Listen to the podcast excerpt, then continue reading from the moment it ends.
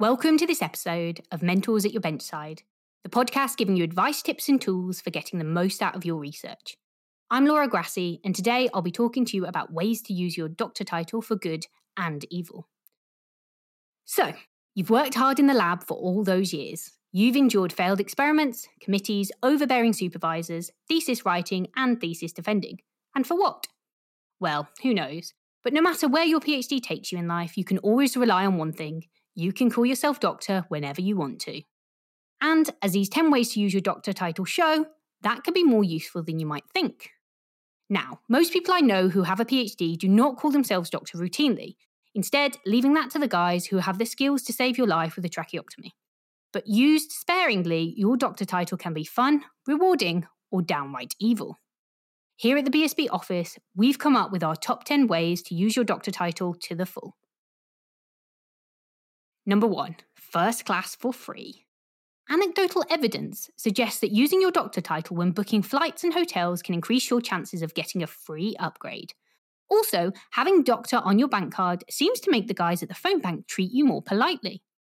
That's just our opinion though. What are your experiences with this? Number 2, annoy egomaniacs. You may have noticed that there are some people in the world who have a superiority complex. That is, they are not happy unless they are top dog, and everyone knows it.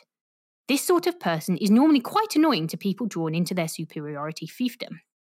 But, assuming this is not happening in the lab, you, doctor, have a secret weapon that will take them down a peg or two. For it seems that the mere mention of the title doctor hits a very raw nerve with the alpha person wannabes and provides endless entertainment for all involved. Number 3, be an egomaniac. If you are actually one of those alpha person wannabes, you can impress everyone around you by using grandiose taglines to describe yourself, just like that real egomaniac non-medical doctor, Doctor Who. You could go for something plain and simple like, I am the doctor, but why not push the boat out and try this for introducing yourself to people at cocktail parties? I'm the doctor. I'm a Time Lord. I'm from the planet Gallifrey and the constellation Castorborus. I'm 903 years old and I'm the man who's going to save your lives and all 6 billion people on the planet below. Demand the respect you deserve, doctor. Number 4, impress your relatives.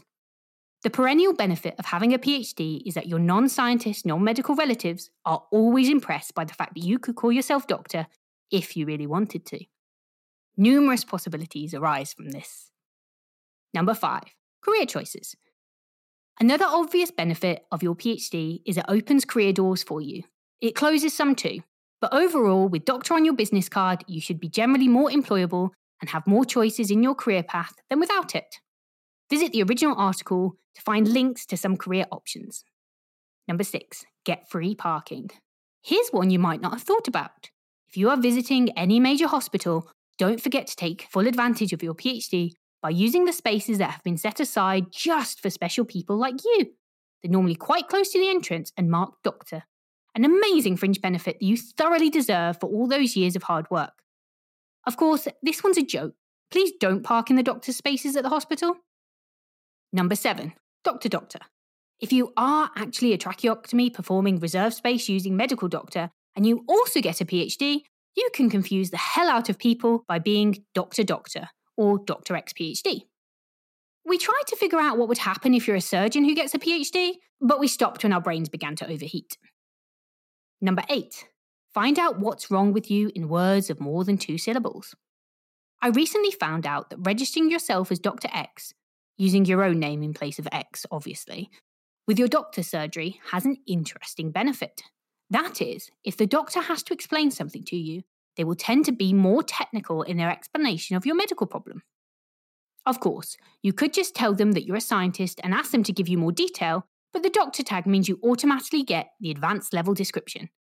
This is just my experience. Yours, of course, will depend on your doctor. 9. Dress nonsense. As laid out by the thesis committee that awarded the first ever PhD in Paris in 1150, attaining a PhD apparently gives you the right to forgo any sense of fashion and wear things like bow ties and elbow pads on your jacket. Yep, even if you are a woman. You also have the right to go the other way and dress beach bum every day when you go to work. You have a piece of paper that says you're respectable. Why do you need nice clothes to say the same? And finally, number 10. Use your doctor title to get an instant superhero or rapper moniker. When your parents named you, they probably didn't think you'd be inserting doctor at the start of your name. So your title may inadvertently give you a cool name that resonates in popular culture, like Dr. Livingstone, Dr. Phil, or maybe even Doctor Who. This can be taken even further. Our founder, Nick Oswald, initials mean the second he got his PhD, he became the infamous Dr. No, while our very own Martin Wilson became the footwear and fashion icon, Dr. Martin. A former colleague, One D. Reuter, became Dr. Dre when the admin people at the company they worked for used the abbreviation DRE for his name in meeting minutes. These are our 10 ways to use your doctor title to benefit you and those around you. Check out the episode description for links to related articles and resources, and don't forget to subscribe to the podcast to get more help and advice from mentors at your benchside. Are you always on the go, but still seeking valuable insights to advance your research?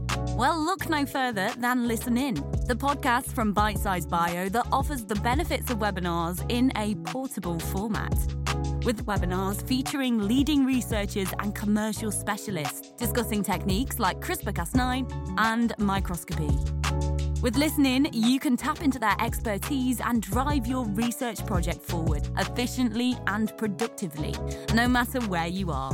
Visit bitesizebio.com/podcasts or search for Listen In your podcast app to subscribe.